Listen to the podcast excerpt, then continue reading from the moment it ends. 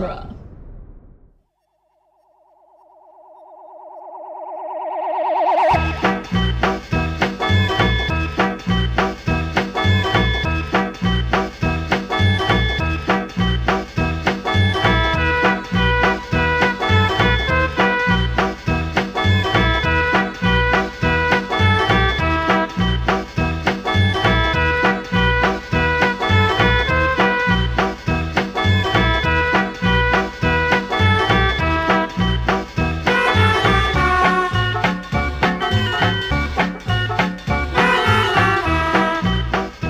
Welcome back to the Cornetto Minute, the daily podcast where we review and reanimate the Zom rom com Shaun of the Dead one minute at a time. I'm Nick Jimenez. I'm Scott Corelli, and joining us again, Ali Colluccio. Welcome back. Thanks. That happy to have you on. And uh, today we are taking a bite out of minute 29, which starts with Morrissey and uh, ends with John trying to get Mary's attention. Yeah.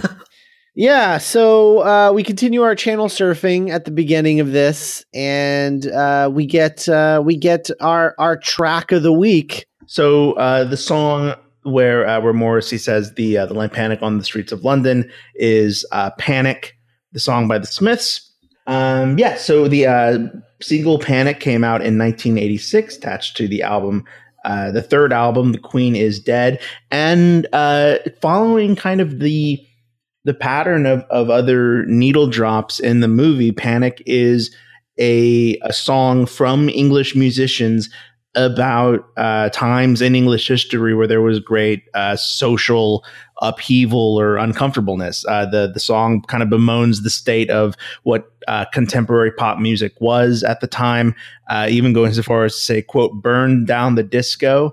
And hang the DJ in retaliation. And uh, a lot of people say that the song was kind of subtly written about uh, Wham, which was kind of on the top of the charts at the time. But uh, history has been kind to both artists, I, I, say. But yeah, but I, I think it's interesting. This was another song about about British social unease.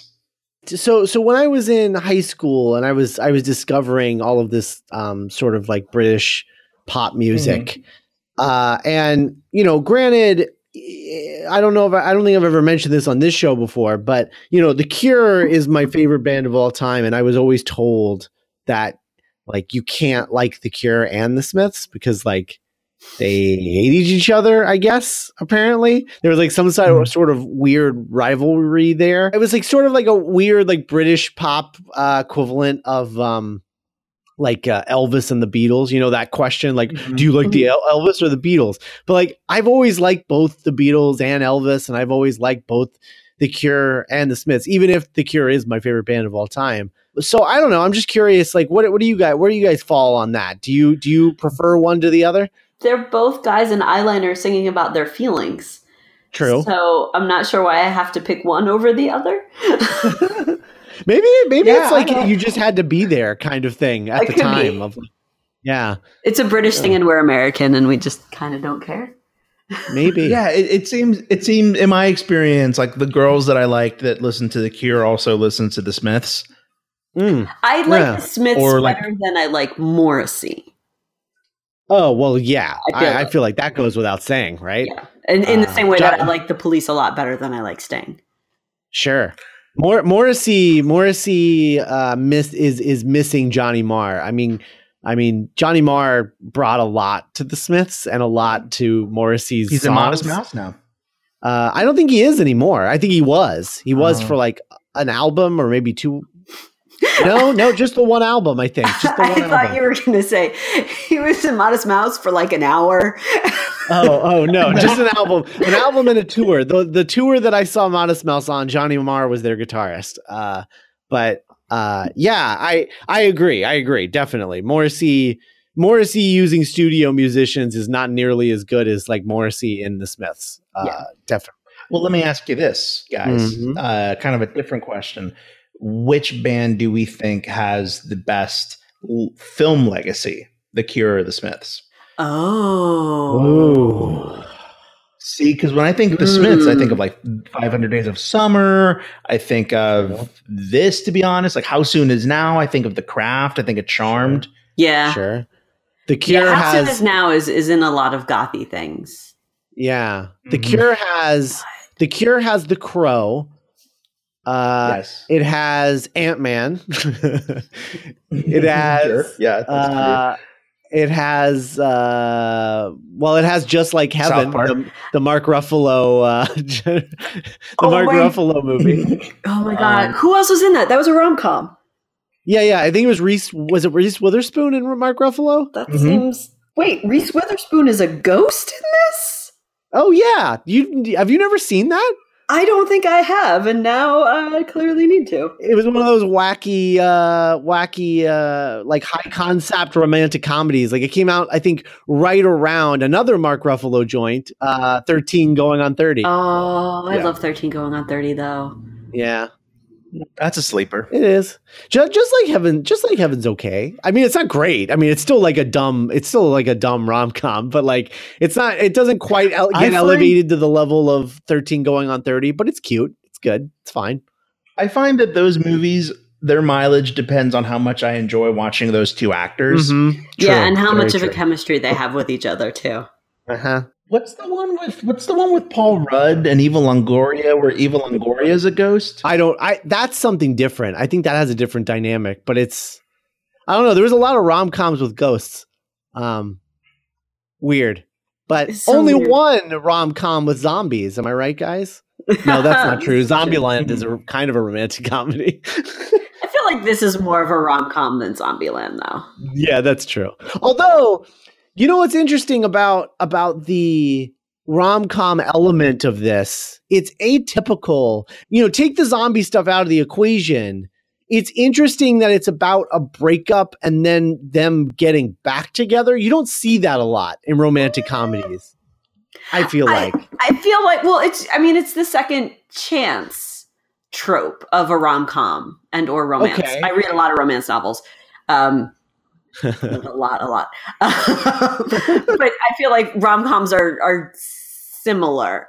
So it's, I mean, it's definitely the second chance romance kind of thing, except normally it doesn't start there. It's usually like like you'll have an establishment of like they were a couple and then they broke up. That's like mm.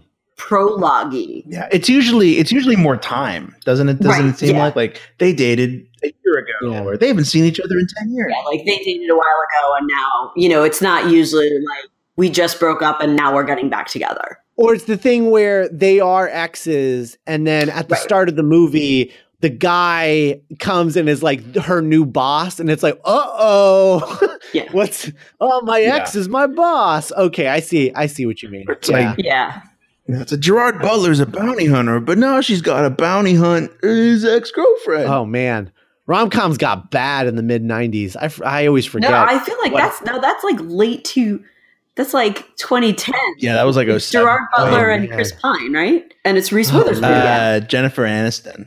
Oh, oh, Jennifer oh, Aniston. Okay, you're thinking of This Means War yes. with Tom Hardy, Chris Pine, and Reese Witherspoon. How did I get Gerard Butler and Tom Hardy mixed up? Wasn't that wasn't that a McG joint? That movie? Yeah, I think it was. Uh, all right. Well, uh, the let's see. So okay, so back to the minute. Uh, we only got as we literally only got as far as the first second of the minute.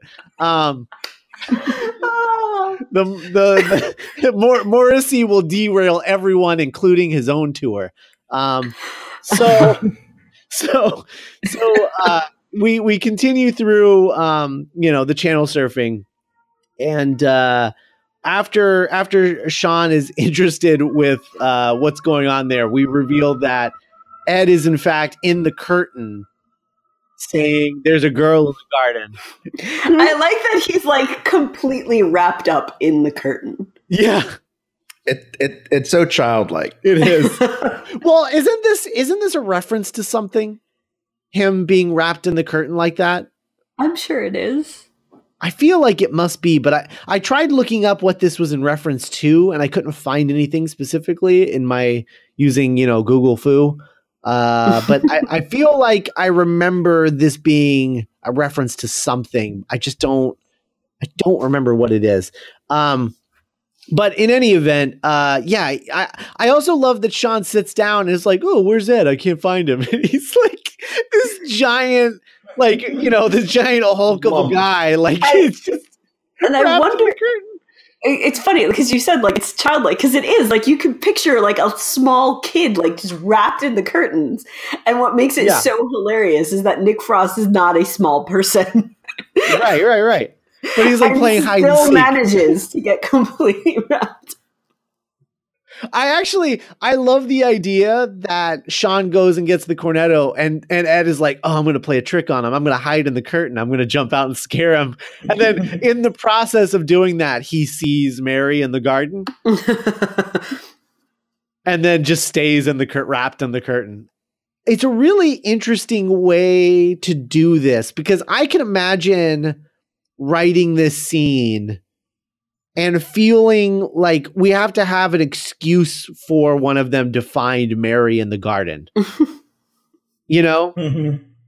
Like we got to figure out like why why would they why would they see her? Like how would they like what would make them go in in the garden and and see Mary? And and here they're just like, "Oh no, he's just in the window staring at her." but I also like that yeah. there's kind of the thing and I feel like this is a running thing that happens in the movie where Shaun is about to uncover information that's kind of important and then gets distracted by a shiny object.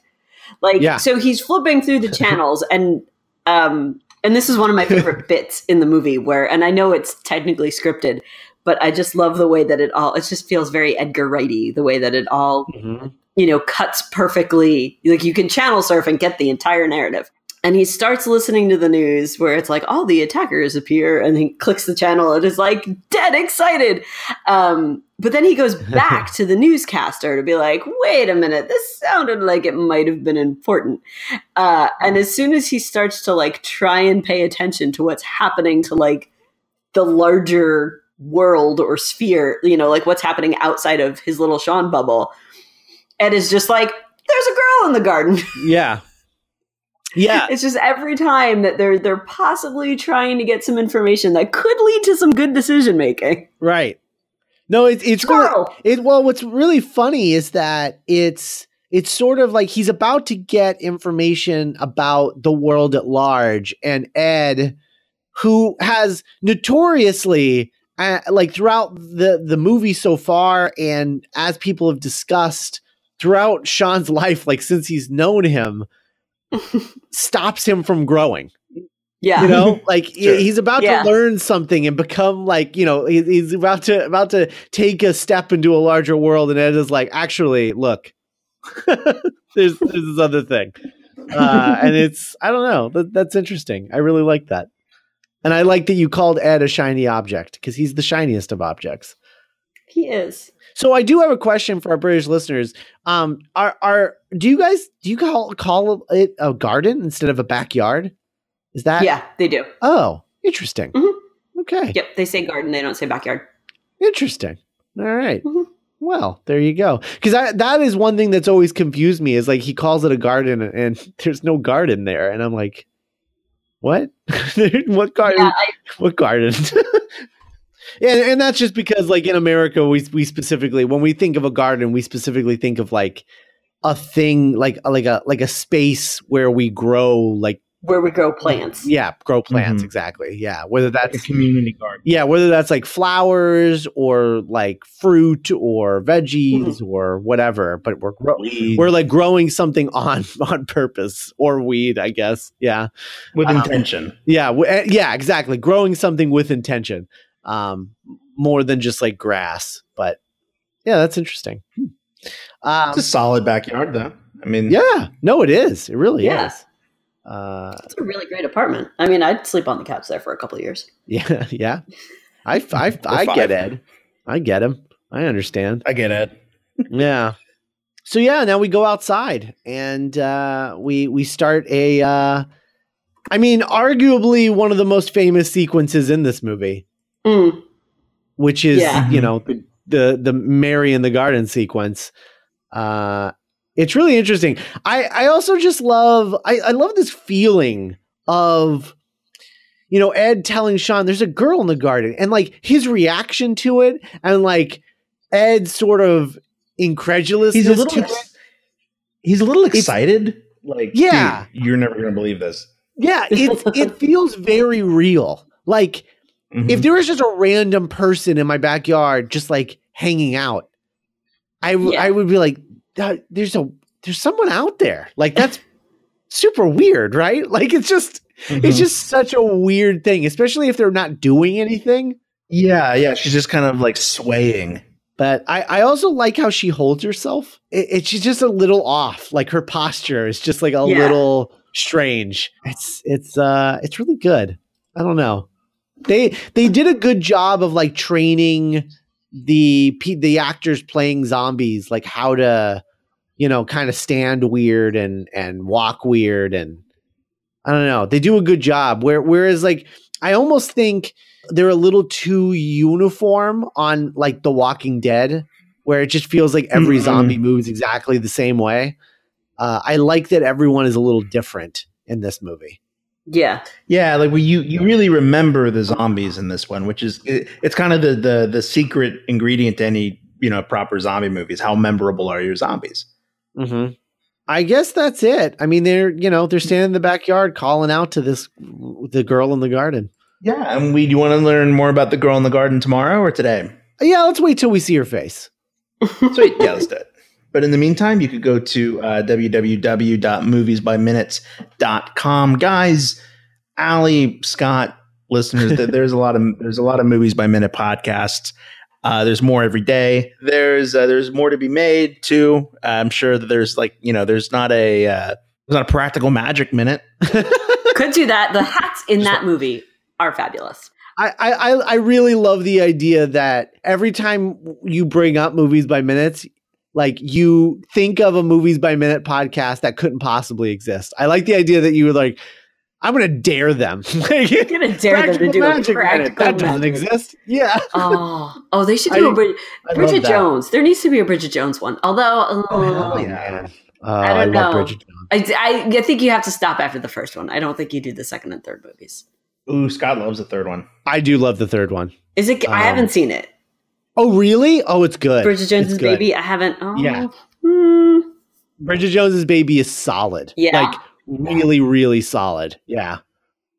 And I will say, Edge of Reason is is definitely the weakest of the three, and it's a big jump down from the first one. Yeah. But I don't it I felt like it wasn't as bad as I remembered it being when I revisited it before Bridget Jones's Baby. So, so Scott, what you're saying is that we need to do a Bridget Jones's minute. I, I do, I do love the Bridget Jones movies. After Spider Man, we'll do it after Spider Man. Yeah, yeah, there you go. Uh, anyway, Bridget Jones minute. Uh, coming soon, I guess. Um, Verbally incontinent spinster who drinks like a fish smokes like a chimney, and dresses like her mother. I love that movie so much.